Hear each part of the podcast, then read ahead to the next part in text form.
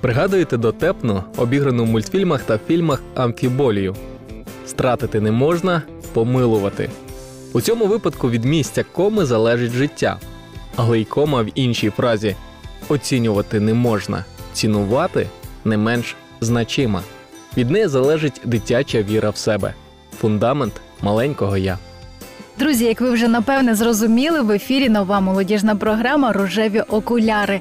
Цій програмі ми завжди піднімаємо різноманітні теми про стосунки. І сьогодні ми поговоримо про ціну своєї особистості, тобто самоцінність. І не плутайте з самооцінкою. Про неї ми, до речі, говорили в попередніх випусках. Наші вітання всім слухачам Радіо Голос Надії.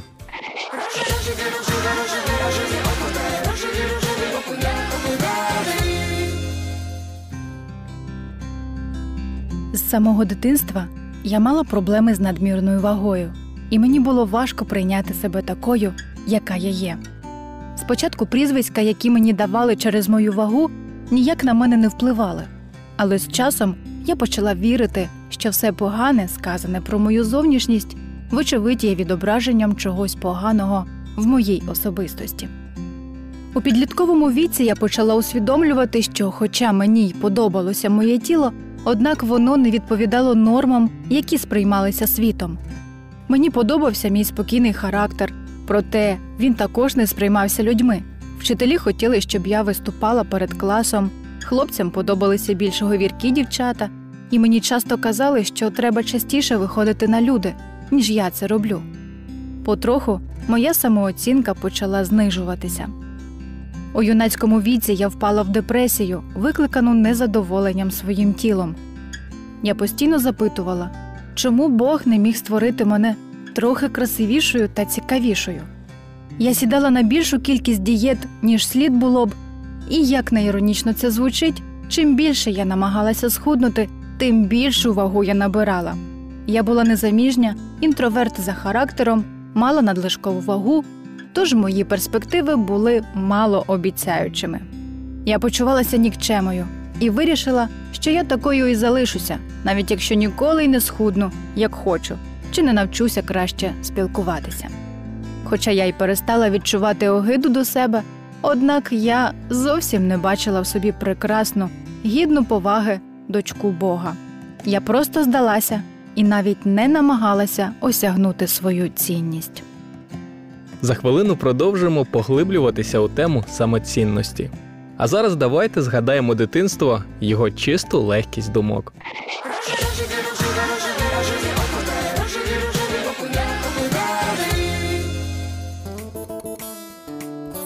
Пропонуємо в вашій увазі кілька реплік з уст маленьких філософів.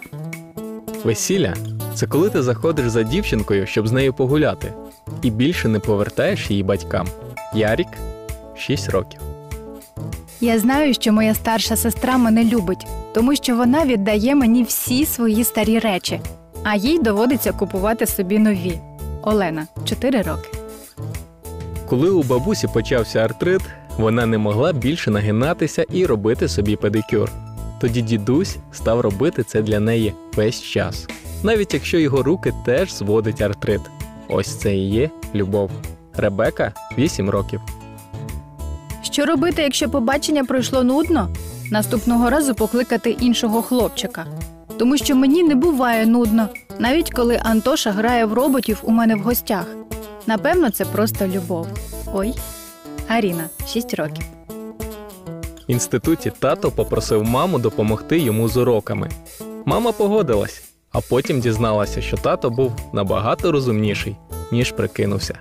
Женя 7 років.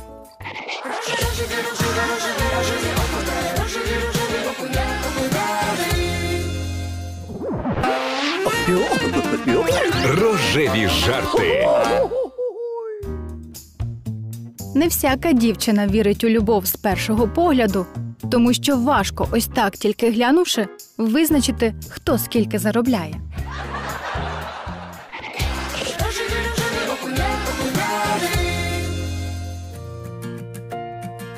Одна жінка ділиться про один виступ поетки Віри Полоскової на TEDx, де вона говорила про порівняння нашої самоцінності зі скарбом, що знаходиться глибоко в нас. Але в силу недосконалості нашого суспільства ми втрачаємо цей скарб, щойно закінчується наше дитинство. Ми втрачаємо наш скарб, наш внутрішній компас, наш радар і пускаємося в далекий життєвий шлях, орієнтуючись вже не на себе, а на присвоєну нам зовні ціну. За шумом зовнішніх подразників наша власна цінність, подарована з самого початку Богом, поступово втрачає для нас значення. Нас вдається переконати, що ми це те, що говорять про нас. Нас переконують. Неважливо, що ти думаєш про себе. Важливо, що думаємо про тебе ми. І ми віримо. Наше я розмивається і розчиняється в масі голосів, думок і суджень. Наше я починає асоціюватися з нашим его, а воно буде звірятися лише самооцінкою.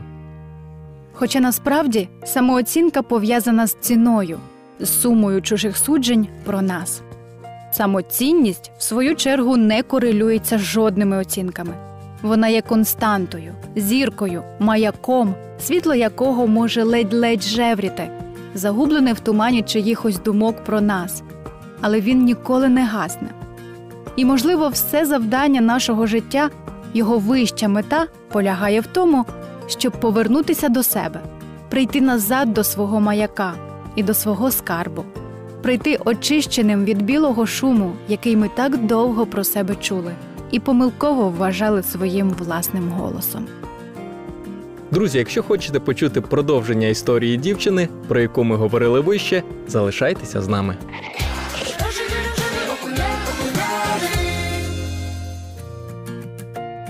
Одного дня сталося диво, коли я прочитала одну фразу. Коли ми прийшли на цю землю, ми принесли з собою нашу божественну природу дітей Бога. Наша особиста цінність прийшла з небес. Мені здавалося, що в мій розум нарешті пролилося світло, якого я так сильно потребувала, але ніколи не сподівалася отримати. Я зрозуміла, що раніше мені здавалося, ніби неправильно любити себе, оскільки я відрізняюся від загальноприйнятих стереотипів, якою має бути красива гідна жінка. Тепер я була готова визнати, що люблю свій інтровертний, химерний характер, скуйовджене кучеряве волосся, карі очі, ніс картоплиною, велику усмішку і навіть своє тіло з надмірною вагою, яке виконує все, що мені потрібно робити. Я відчула вдячність за те, що є Божим творінням. Я нарешті зрозуміла, що він не створює помилок. Через стільки років емоційної і фізичної боротьби та страждань дівчина нарешті осягнула істину, яка для багатьох, можливо, є очевидною. Моя особиста цінність не має нічого спільного з цим світом. Вона прийшла з небес. Вона завжди була і є в кожній людині. Вона не залежить від думки медіа, однолітків чи будь-кого, окрім небесного батька та Ісуса Христа.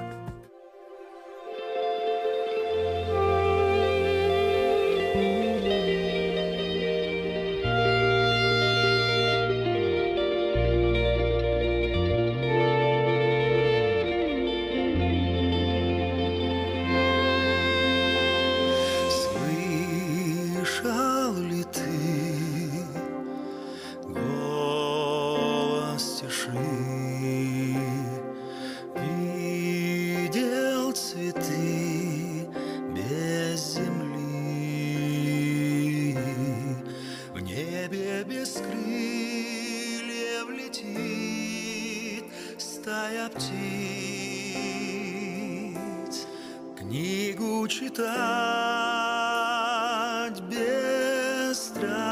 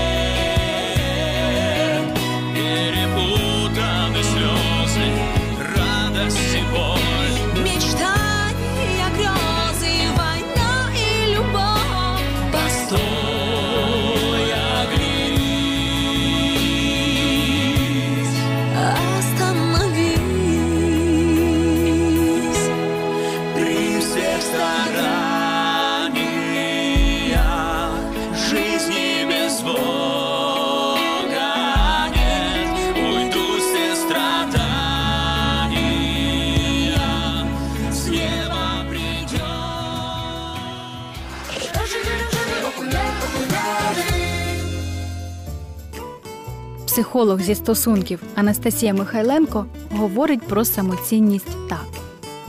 Не лише внутрішні зміни ведуть до змін у поведінці, але й поведінка викликає зміни всередині нас.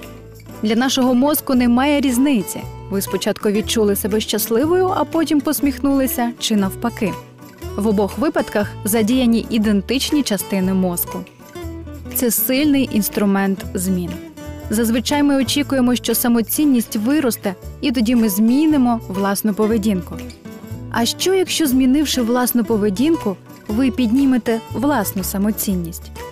Прямо зараз напишіть 5 пунктів, що б ви робили інакше, що б купили, що б дозволили собі, якби були собі цінні, були для себе на першому місці. Я почну з себе, пише психолог. Я б купила собі новий MacBook з більшою пам'яттю. Я б замовляла генеральне прибирання кожного тижня, оновила б гардероб, займалася спиною частіше, я б пила більше води. Вам не хочеться робити цих речей. Вони нераціональні, зараз не місце і не час. Або просто виникає внутрішній супротив, який ви не можете пояснити. Але це якраз через те, що рівень вашої самоцінності не відповідає цій поведінці. Хтось сказав одну фразу: Любіть себе, ви у себе одні. Але це щира правда. Ми були створені для того, щоб бути щасливими. То чому ми не дозволяємо собі це? Як чоловік скажу: думка про себе, цінування себе дуже впливає не тільки на ваше щастя, а й на стосунки, так як від ваших тарганів вас не врятує ніхто, крім вас самих. Тож відважуйтесь. Любі слухачі, якщо зараз у вас з'явилися якісь запитання щодо сьогоднішньої теми, телефонуйте нам на гарячу лінію за номером 0800 30 20 20. Або шукайте наш телеграм-канал. Там є усі наші радіопрограми та ще дуже багато корисної інформації про стосунки, щоб ви не ходили у своїх рожевих окулярах. Дякуємо за увагу, будьте щасливими і до наступної зустрічі з рожевими окулярами.